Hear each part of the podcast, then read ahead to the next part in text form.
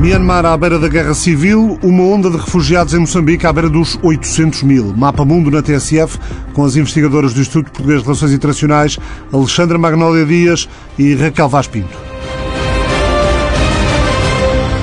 Milhares de birmaneses aplaudiram esta segunda-feira durante cinco minutos seguidos a decisão de várias fações étnicas de se juntarem aos protestos contra a junta militar tomou o poder em Myanmar, numa manifestação organizada de forma a evitar represálias violentas. O ato simbólico aconteceu após um apelo feito pelos manifestantes pró-democracia, depois de dez das principais fações armadas ligadas a minorias étnicas do país, que assinaram um cessar-fogo com o exército em 2015, há meia dúzia de anos, depois de terem anunciado o apoio ao movimento de desobediência civil. As redes sociais mostraram milhares de mulheres vestidas com saias tradicionais que saíram às ruas em Sagaing, no centro de Myanmar, antiga Birmânia, para bater palmas durante cinco minutos ininterruptos. O processo de paz foi violado pelos militares, disse o general Serk, que esfia um dos grupos, o Conselho da Restauração do Estado Shan. Não estamos a dizer que o Acordo Nacional de Cessar-Fogo foi rasgado, mas está suspenso, acrescentou, lamentando o elevado número de mortos civis. De acordo com a Associação para a Assistência a Presos Políticos, mais de 560 civis foram mortos pelas forças de segurança desde o golpe da junta militar, a 1 de fevereiro, golpe que derrubou o governo de Aung San Suu Kyi, eleito em novembro numa votação considerada fraudulenta pelos militares, mas legítima pelos observadores internacionais. O número de vítimas pode, no entanto, ser bem maior que 560, já que cerca de 2.700 pessoas foram detidas, muitas das quais estão desaparecidas. Desde o golpe de Estado, os birmaneses têm feito manifestações diárias, repelidas com violência crescente. Milhares de trabalhadores estão em greve, paralisando setores inteiros da economia. A repressão das manifestações pelos militares deixou de ser feita apenas com detenções e há vários relatos de tortura. Os manifestantes também pedem ajuda à comunidade internacional, mas a posição dos vários países não é consensual. Os Estados Unidos, a União Europeia, o Reino Unido sancionaram o regime militar, mas a China e a Rússia, aliados tradicionais do exército birmanês, rejeitam categoricamente essa resposta, as sanções a Myanmar. Raquel Vaz Pinto, como é que podemos avaliar aquilo que está a acontecer em Myanmar? Uh, podemos uh, fazer essa avaliação de forma muito, uh, desde, desde logo, complexa. Há muito aqui em jogo em todo este conjunto de protestos e de vários setores, aliás, da própria sociedade civil. Se, por um lado, esta intervenção, este golpe de Estado militar, no fundo, quer fazer este país regressar àquilo que foi a sua, entre aspas, regra do ponto de vista político, ou seja, o predomínio dos militares, Parece que desta vez, depois de destes, um, desta sociedade ter experimentado uh, esta democracia ainda numa versão frágil e numa versão controlada também pelos próprios militares, parece que esta sociedade não quer voltar atrás. E nesse sentido, eu vejo com, com muita preocupação tudo o que tem passado nos, vários, uh, nos vários setores deste país, que é um país muito, muito importante na região, é um país aqui naquela transição entre o que é a Ásia do Sul e o próprio Sudeste Asiático, onde quer a Índia, quer a China têm uma uma forte, um interesse muito forte, mas também, como disseste, a nível internacional, esta, esta divisão que, que, que agora é sem dúvida mais clara entre os países como os Estados Unidos que estão preocupados e que querem, no fundo, sancionar este, este, este tipo uh, de golpe de Estado e tudo aquilo que está aqui à volta. Uh, por outro lado, tens, entre aspas, os suspeitos do costume em matéria de direitos humanos e em matéria humanitária, que são a China e a Rússia. E mesmo naquela que é a, organização desta região, ou seja, a ASEAN, nós também, com muita dificuldade, uh, vamos, vamos ter aqui uma decisão concreta, até porque a própria organização decide por consenso, e sendo evidentemente Myanmar uma dessas partes, ou seja, um dos Estados-membros, tens aqui de facto um problema, um problema muito sério, porque depois também estamos a falar de um país que tem uh, cerca de 57 milhões de habitantes e tem todo um mosaico, embora haja um grupo dominante, evidentemente do ponto de vista étnico e até histórico, mas tens depois aqui um conjunto de grupos de minorias étnicas neste um mosaico neste país que também são aqui uma parte importante deste, deste puzzle, mas vejo com muita, muita preocupação. Mas tendo mais um bloqueio, porque não se entendem, havendo mais um bloqueio entre os membros permanentes do Conselho de Segurança, sem isso não é de esperar qualquer espécie de intervenção internacional.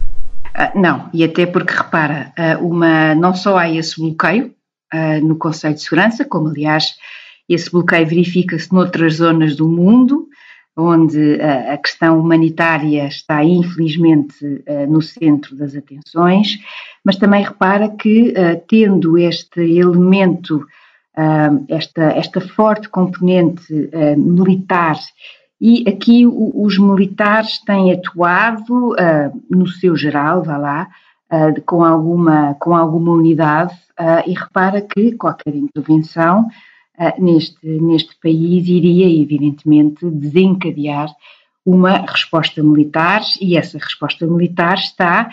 muito bem apetrechada, ou seja, tu tens aqui forças armadas que estão eh, que estão bem treinadas, que estão bem equipadas e, portanto, a resistência seria uh, terrível e seria, obviamente, extremamente violenta. Portanto, um, é, é, é, é, óbvio que é, um, que é triste estarmos justamente aqui a falar e, no fundo, a pensar que não há aqui uh, muito que possa ser feito. Uh, aquilo que tu podes tentar fazer é, através de um conjunto uh, de um, de sanções, de embargos, mas que no fundo sejam muito inteligentes e não olhem para o povo, para o povo deste país como um todo, mas que uh, sejam, uh, tenham como alvos estas pessoas, ou seja, o núcleo duro do regime, que não só tem evidentemente a componente militar, mas também tem a componente económica, ou seja, esta junta militar e sobretudo desde que este país se abriu eh, gradualmente ao investimento estrangeiro, não só chinês, mas também a partir de 2011, toda esta reaproximação com os Estados Unidos, ainda na administração Obama, tu também tens aqui uh, um, um, um, interesse muito forte de muitos destes militares naquelas que são as grandes empresas uh, deste país. E, portanto, seja uh, na, no fornecimento de serviços essenciais, seja eh, naquelas empresas mais relacionadas com a extração de matérias-primas. Portanto, eh, essa, essa poderia ser uma opção, mas, no entanto, repara, eh, os Estados Unidos e, um, e os países europeus podem, de facto, fazer ou tentar fazer esta aproximação, mas no mundo de hoje tens uma alternativa, e essa alternativa chama-se China. É verdade que o regime, o regime militar, foi ele próprio que se apercebeu de que talvez eh, aquilo que tinha sido a sua aproximação se estava a transformar em dependência e, portanto, eh, esta, esta, reaproximação dos Estados Unidos em 2011, os próprios militares perceberam que poderiam estar aqui a ficar eh, dependentes da própria China e, portanto, houve aqui um equilibrar das várias esferas de influência, vá lá, eh, mas eh, no concreto, esta questão económica ou esta questão financeira, essa, no fundo, voltarem ou estarem mais fortalecidos com esta China, para a própria junta militar não é uma boa ideia, mas também lá está, Ricardo. Nós estamos aqui a falar de eh, pensar o país, ou seja, olhar para o país do ponto de vista estratégico, e eu diria que este golpe de Estado mostra que esta, esta junta militar, este, esta, estes elementos mais, eh, não podemos dizer radicais, mas mais duros eh, do regime, eu penso que estão a pensar, eu penso que claramente estão aqui a olhar para si e a pensar a curto e médio prazo e não estão de todo a pensar a longo prazo e, sobretudo,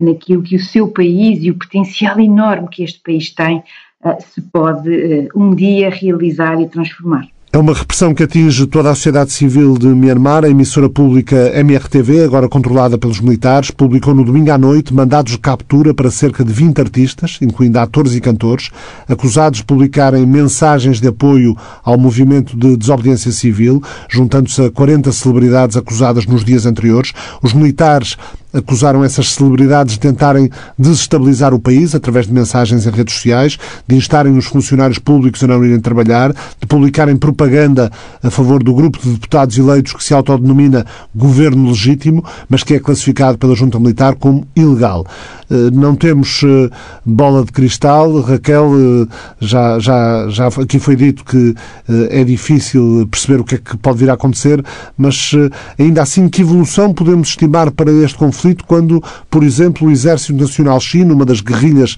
étnicas ativas em Myanmar, considera que a crise após o golpe de Estado vai piorar para uma guerra civil ou uma revolução, defendendo o combate à junta militar no poder? Lá está, como tu dizes, não é fácil pensarmos, sobretudo termos aqui uma perspectiva do que pode ser, mas eu diria que faça tudo o que tem acontecido, isso que tu destacaste, ou seja, uh, aquilo que nós chamaríamos de liberdade de expressão é evidentemente aqui entendida como uma ameaça ao próprio regime, uh, depois, de ter, depois de termos assistido a, a momentos diplomáticos muito relevantes, tais como uh, o embaixador de Myanmar uh, nas Nações Unidas ter ter se colocado ao lado, no fundo, do governo legítimo, não é? E, portanto, ter publicamente repudiado o golpe de Estado, ou seja, sinais fortes, sinais claros que tens também, mesmo a nível uh, das próprias autoridades religiosas neste país, tens tido muita cautela, e mesmo perante todos estes sinais, as pessoas que vão para as ruas, as questões étnicas, eh, tudo mais, repara que nós não temos assistido a qualquer, a qualquer um, hipótese ou a qualquer uh, aproximação ou a tentativa de negociação por parte deste regime ou seja, por parte deste, deste, deste regime, sim, deste governo, do dito governo, uh, que diz que, uh, que no fundo é o verdadeiro governo de, de Myanmar. e perante toda esta, toda esta dificuldade, perante toda esta postura de evitar o compromisso, de não querer o compromisso e de começar a alargar toda esta, toda esta, um, esta opressão e a supressão de qualquer manifestação de dissidência, eu esperaria mais um pouco e uh, até vermos como é que vai ser a relação entre um, o movimento budista uh, tradicional, não aquela franja uh, mais radical, aquela franja budista radical liderada por Ashin Viratu, que é, enfim, uma figura por si próprio, mas eu, eu, esperaria para ver como é que vai ser, como é que vai ser a relação, porque esse sim eu diria que aqui, talvez, tendo em conta a influência, a tradição, a história, o peso dos monges budistas nesta sociedade, eu diria que esse vai ser o nosso barómetro ah, mas não estou muito esperançosa, pelo menos nos próximos tempos. Quase todas as minorias étnicas, incluindo o Xin, reclamam uma maior autonomia para os seus territórios e juntas estas minorias étnicas representam mais de 30% dos 57 milhões de habitantes de Myanmar, números do World Factbook da CIA e da CIA. Este Exército Nacional Xin tem ajudado manifestantes ou membros das forças de segurança eh, que recusam cumprir as ordens do Exército a fugir para a Índia Índia. A Índia partilha mais de 1.600 quilómetros de fronteira com Myanmar e já que não recebem ajuda da China, poderão até por isso, Raquel, receber ajuda da Índia? Sim, eu penso que este pode ser aqui um, um momento uh, importante uh, e um momento de afirmação uh, da Índia, desta Índia de Modi, que tem igualmente reforçado toda aquela política de olhar para o seu Oriente, ou seja, olhar também em direção a toda esta zona do Sudeste Asiático. Aliás, há uh, aqui uh, uma relação uh, histórica, ela não, ela não foi sempre fácil ou evidente, como é, como é, como é óbvio, mas esta, esta Birmânia foi incorporada pelos britânicos na, na chamada, à época, Índia Britânica e a partir de 37 passou a ter um autogoverno e depois foi independente no pós-Segunda Guerra Mundial. E, portanto, esta pode ser de facto uma oportunidade para hum, a Índia tentar aqui uh, não só uh, ser capaz de responder e, e, a um conflito, mas sobretudo, uh, no fundo, fazer aquilo que a Índia tem tentado recuperar, que é esta ideia de ser o fiel da balança, ou seja, ter aqui um papel preponderante num país que, aliás,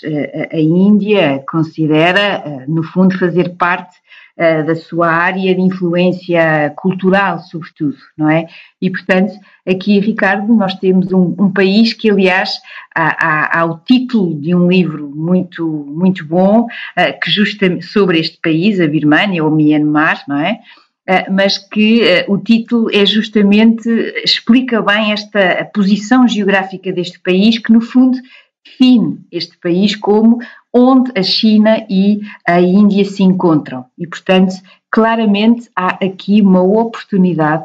para Nova Delhi desempenhar este um papel que no fundo é um papel uh, que a Índia tem procurado reativar em toda esta região uh, e que também vai ao encontro de uh, não só a questão de Myanmar, mas também o de procurar fazer aqui um contrapeso com o que tem sido um papel dominante, ou seja, a China face um, ao não envolvimento uh, das, uh, dos países democráticos, a China o que fez foi ocupar esse espaço. E, portanto, a nível regional, concretamente em relação ao Myanmar, não é apenas, entre aspas, claro, uh, o que, aquilo que está a, a, acontecer em Myanmar é também essa, essa importância regional, ou seja, essa relação de concorrência entre a Índia e a China, e, portanto, também por isso uh, vai ser interessante nós, nós vermos, nós percebermos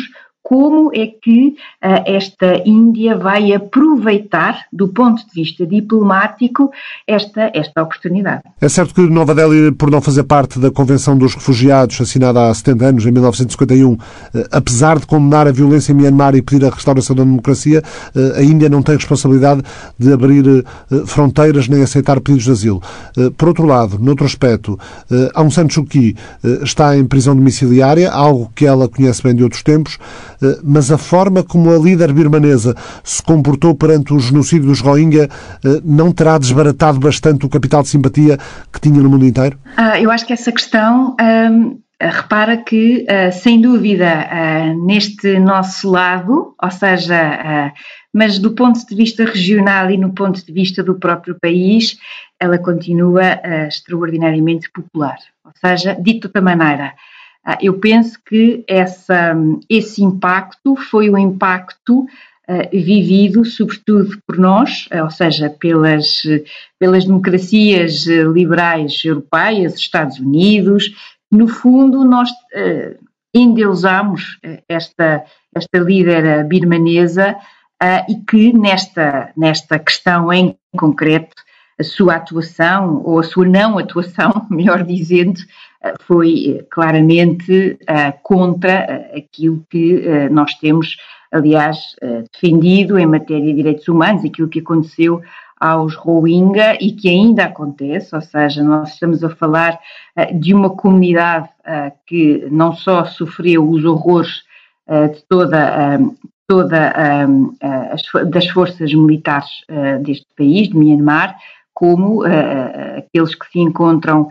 no Bangladesh e que continuam a viver, do ponto de vista das condições, eh, continuam a viver eh, de forma, do ponto de vista humanitário, terrível. Ou seja, há aqui de facto uma tragédia horrenda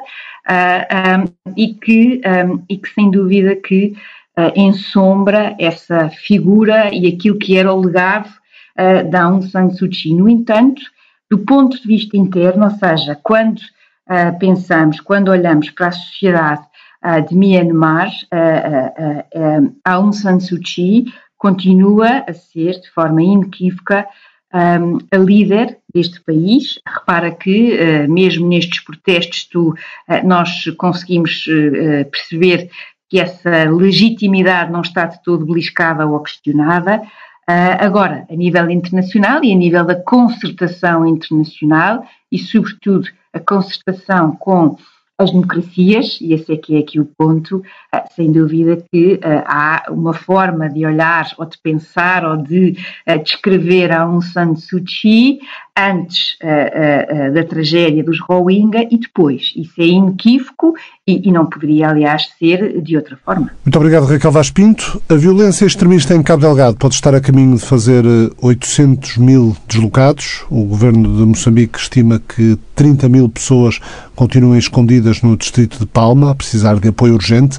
Parte da população que fugia aos ataques terroristas em Palma seguiu para norte, para a fronteira com a Tanzânia. No entanto, o Acnur, o Alto Comissariado da ONU para os Refugiados, revelou que as autoridades tanzanianas não permitiram a entrada dessas pessoas eh, em território da Tanzânia, obrigando cerca de 600 moçambicanos a regressar à força à região de Cabo Delgado. O governo Maputo ainda não tem uma resposta clara sobre a data em que a população pode voltar a casa, no distrito de Palma. Um porta-voz do Exército que visitou ontem, segunda-feira, o centro da vila dizia que isso pode ocorrer muito em breve, uma vez que as Forças de Defesa e Segurança de Moçambique garantiram, domingo à noite, pelo menos é o que dizem, ter recuperado o controle total de Palma, ocupada há quase duas semanas pelos militantes islâmicos. Alexandre Magnolia Dias, obrigado por ter vindo à TSF. O que, é que, o que é que fez demorar tanto tempo, quase três anos, para que a comunidade internacional e o próprio governo de Moçambique acordassem para a realidade daquilo que foi germinando e crescendo em Cabo Delgado?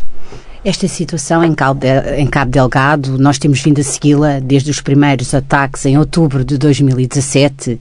um, e houve uns apelos tímidos, digamos assim, por parte do governo moçambicano de que a situação não seria resolúvel apenas com uma abordagem das Forças Armadas uh, moçambicanas. Temos que ter em conta o enquadramento da região eh, da Organização Regional da Comunidade para o Desenvolvimento da África Austral, da SADEC na sigla em inglês, e vimos que aqui há um ator preponderante, a África do Sul, e a estratégia tem sido de, recu de recorrer às companhias militares privadas. Temos a Dyke Advisory Group. Um, anteriormente tínhamos tido também companhias militares privadas. Um,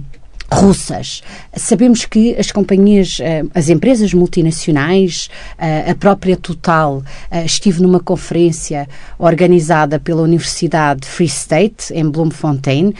que dizia que, ehm, que dizia que a Total recorre a elementos da legião francesa para garantir a sua própria segurança. Ou seja, temos aqui ehm, uma multiplicidade. E e como é que se justifica que o chefe de Estado, Filipe Nyusi, ainda não tenha ido à região, eh, deixando transparecer de facto que o Estado moçambicano eh, não exerce soberania sobre o conjunto do território nacional e acaba por deixar as, eh, as, as pessoas, os moçambicanos daquela região desprotegidos? Eu, eu, penso que está a tocar no cerne da questão. Quando nós olhamos para estes movimentos, movimentos militantes islamistas, e temos que aprender com o Sahel. O Sahel já vai quase em uma década. Os franceses estão desde 2013, já empenharam mais de 5 mil e tal militares na região e o que verificamos é uma resistência à proliferação destes movimentos uh, no Sahel. Também podemos aprender com Al-Shabaab. Até 2005, Al-Shabaab era inexistente uh, no Corno da África, na Somália, e agora temos o Al-Sunna al-Jama, ou Al-Shabaab, como são conhecidos, em Moçambique, ah, e já havia radicalização dita ideológica a partir de 2007. O governo moçambicano já tinha conhecimento de que havia radicalização de grupos jovens residentes nesta região. E porquê é que eu digo que o Ricardo toca no cerne da questão quando menciona o facto do Estado ah, não exercer o monopólio dos meios de coerção legítima nesta região? Porque temos que olhar precisamente para a incapacidade do Estado em garantir a estas populações a provisão de serviços sociais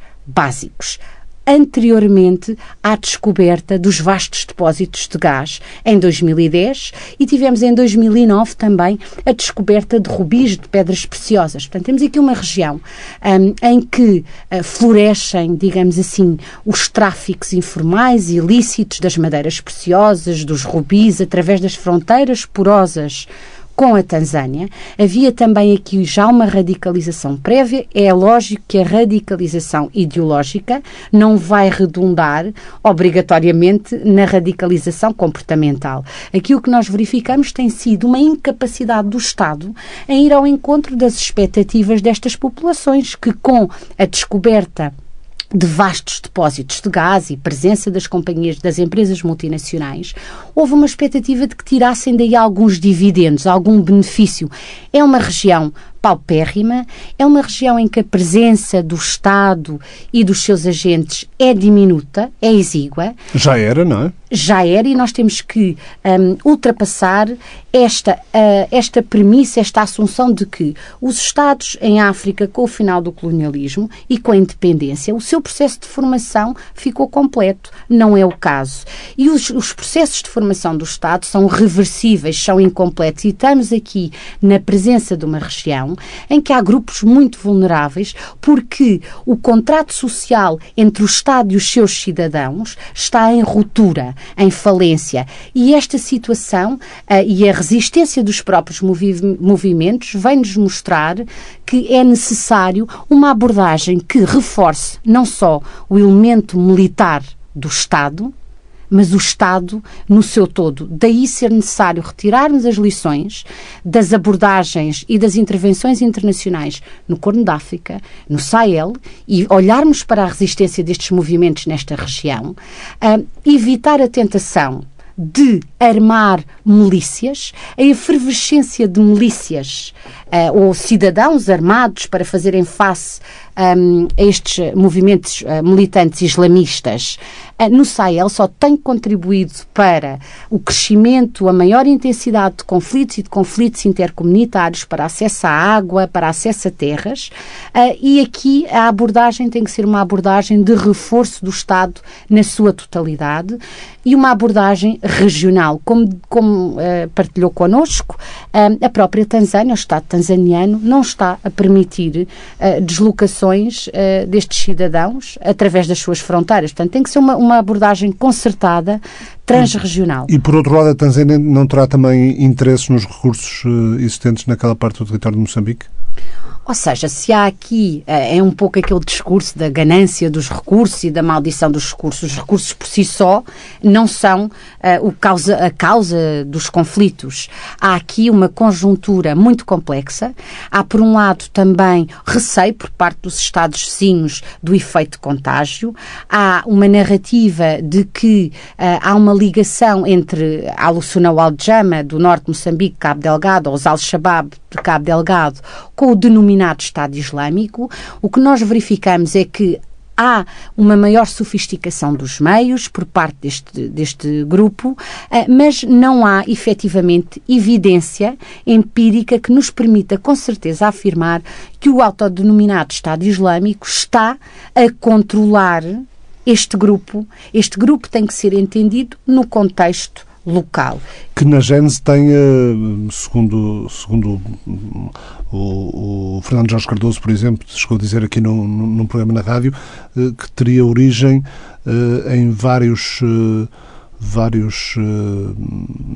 clérigos que teriam feito a formação na, na Arábia Saudita, que depois regressaram ao território moçambicano e à Tanzânia, àquela região do, africana. Uh, já se sabe que há radicalização destes grupos desde 2007. Uh, demorou uma década até termos então os primeiros ataques. Lá está, como eu dizia, a radicalização ideológica não, uh, não, não vai ser uma causa necessária da radicalização comportamental. Há todo um hiato entre essa identificação e mais do que a, radicalização ideológica, não há uma conexão explícita entre a identificação com determinada vertente do Islão eh, e depois o recurso a táticas de terrorismo. Há aqui uma confluência de fatores, há um caldeirão explosivo e há um Estado. Mas onde o gás, mas onde o gás é decisivo e a exploração do gás, recordemos que muitos trabalhadores não moçambicanos que residiam e trabalhavam em Afungi, no complexo de exploração de, de gás natural liderado pela, pela multinacional francesa Total, foram mortos. Portanto, um, o gás uh, desencadeou tudo isto? Com esta presença uh, de recursos críticos-chave e com a presença de atores internacionais como as, as, empresas multinacionais e os dividendos estão reduzidos para as populações locais, há aqui uma confluência de fatores e há uma disrupção de outras práticas, nomeadamente o controlo, as rotas de heroína que passam por esta costa, uh, nomeadamente, como eu já referi anteriormente, um, as madeiras preciosas que são uh, de forma informal um, através das, eh, das fronteiras porosas uh, e também de, de outros recursos-chave que, com a presença destas empresas multinacionais, vão ser postos em causa. E há também aqui que ter em conta que um, estas uh, populações locais não têm acesso a, qua, a, quaisquer tipo de dividendos da descoberta destes recursos uh, naturais críticos e uh, valiosos que tornam Moçambique um dos terceiros do, estados com maior depósito de hidrocarbonetos.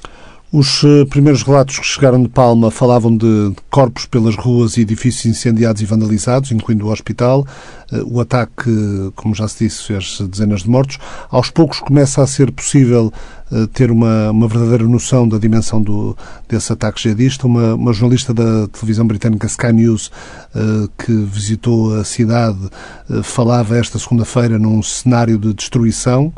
Um relato contado no, no site do Jornal Expresso, um cenário de destruição, muitos corpos espalhados pelas ruas e vestígios de combates por todo lado. O único hospital foi vandalizado, inúmeros edifícios, incluindo lojas, bancos e repartições públicas, foram incendiados. Eh, foram ainda divulgados vídeos inéditos gravados a partir do ar, lá está, pelos helicópteros do DIC Advisory Group eh, durante os combates, que mostram veículos destruídos, o resgate de civis uh, resgate de helicóptero de sobreviventes que estavam a ser perseguidos pelo grupo de radicais islâmicos. Uh, o, o, ataque a Palma pode significar, Alexandra, que os, que os jihadistas uh, estão com força para, para preparar uma ofensiva maior? Ou, ou terão chegado ao, ao limite do seu potencial?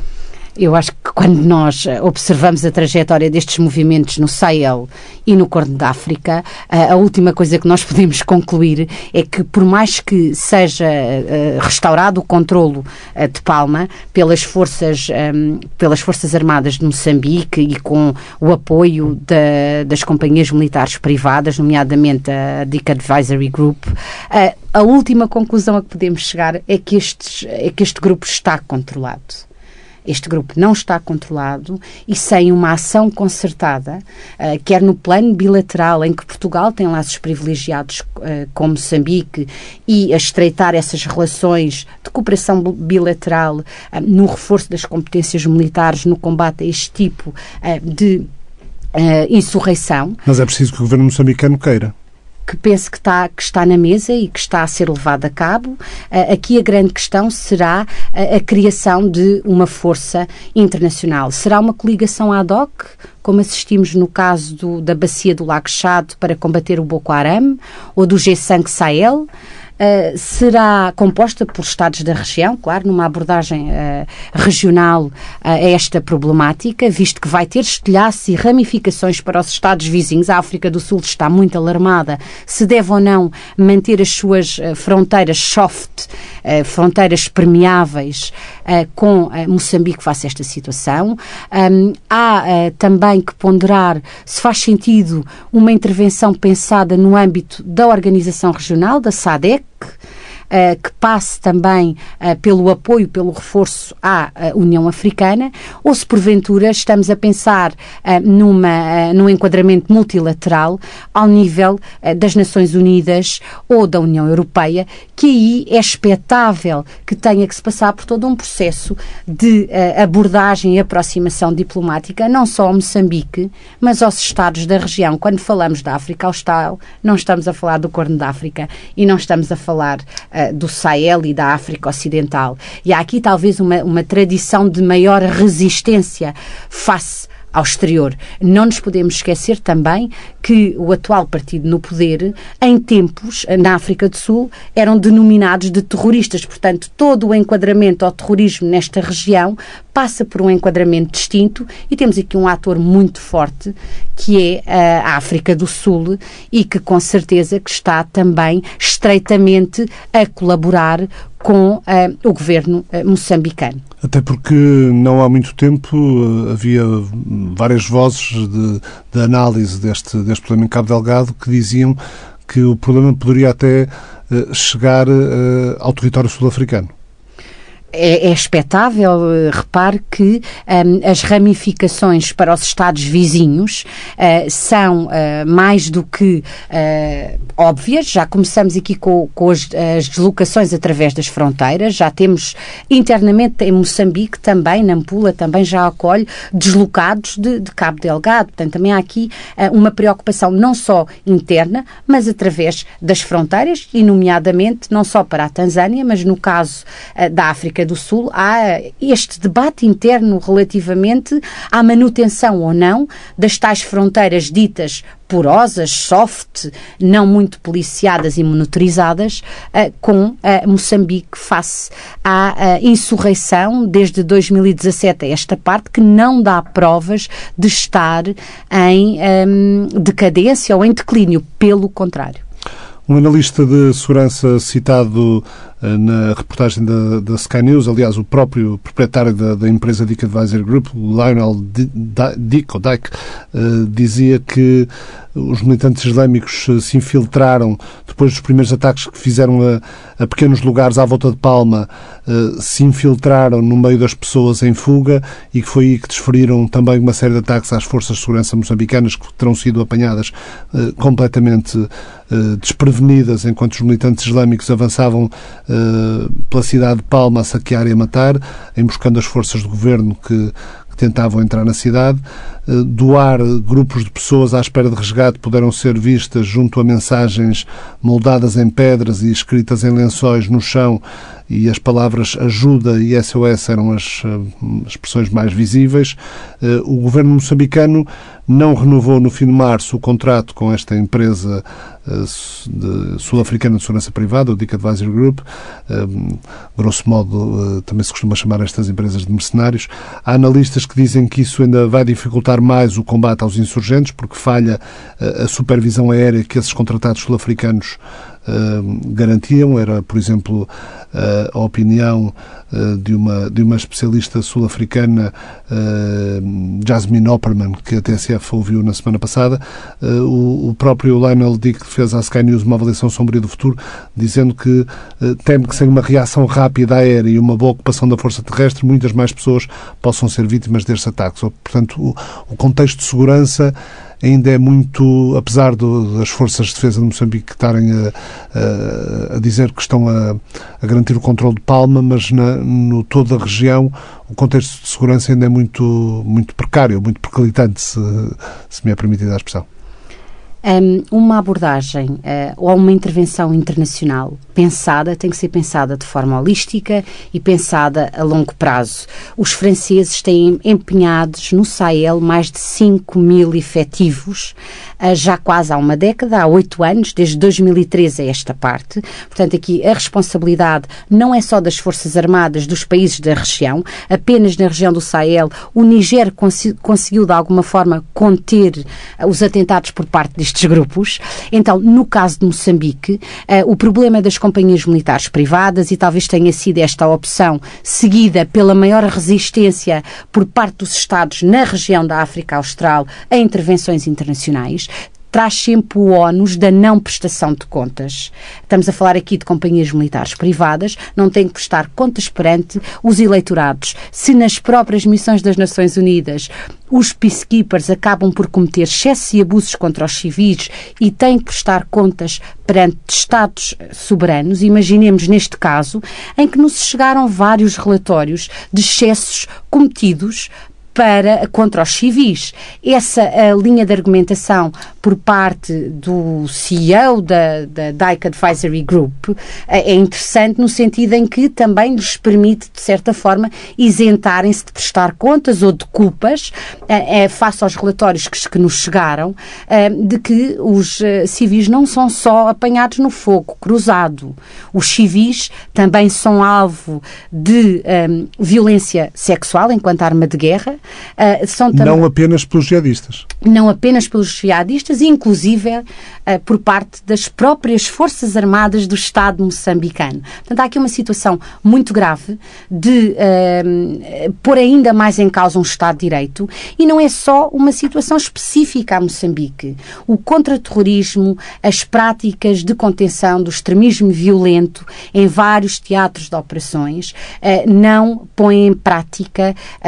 as boas práticas dentro de um Estado de Direito. E, como tal, temos aqui uma oportunidade de pensar uma intervenção internacional com os atores da região, a partir daquela que seja também a manifestação por parte do governo moçambicano, uma intervenção internacional a longo prazo e, e bem pensada, uma intervenção holística que não venha só reforçar as competências militares do Estado, mas sim a permitir uma, uma, uma reconstrução do Estado nesta região, em que o Estado está incompleto e num processo de retrocesso face à,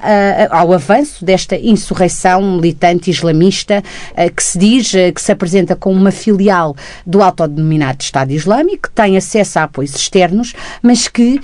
no final de contas, tem uma agenda interna e tem uh, motivações e tem capacidade de mobilizar e recrutar jovens devido a agravos intensos, no sentido da, da palavra utilizada no inglês, dos, das grievances ou dos ressentimentos. Ao tornarmos estes grupos apenas como grupos terroristas, não estamos a atender também às causas políticas que estão na gênese da emergência destes movimentos. Muito obrigado, Alexandra Magnólia Dias. O Mapa Mundo regressa na próxima semana. O Mapa Mundo é uma parceria da TSF com o Instituto Português de Relações Internacionais.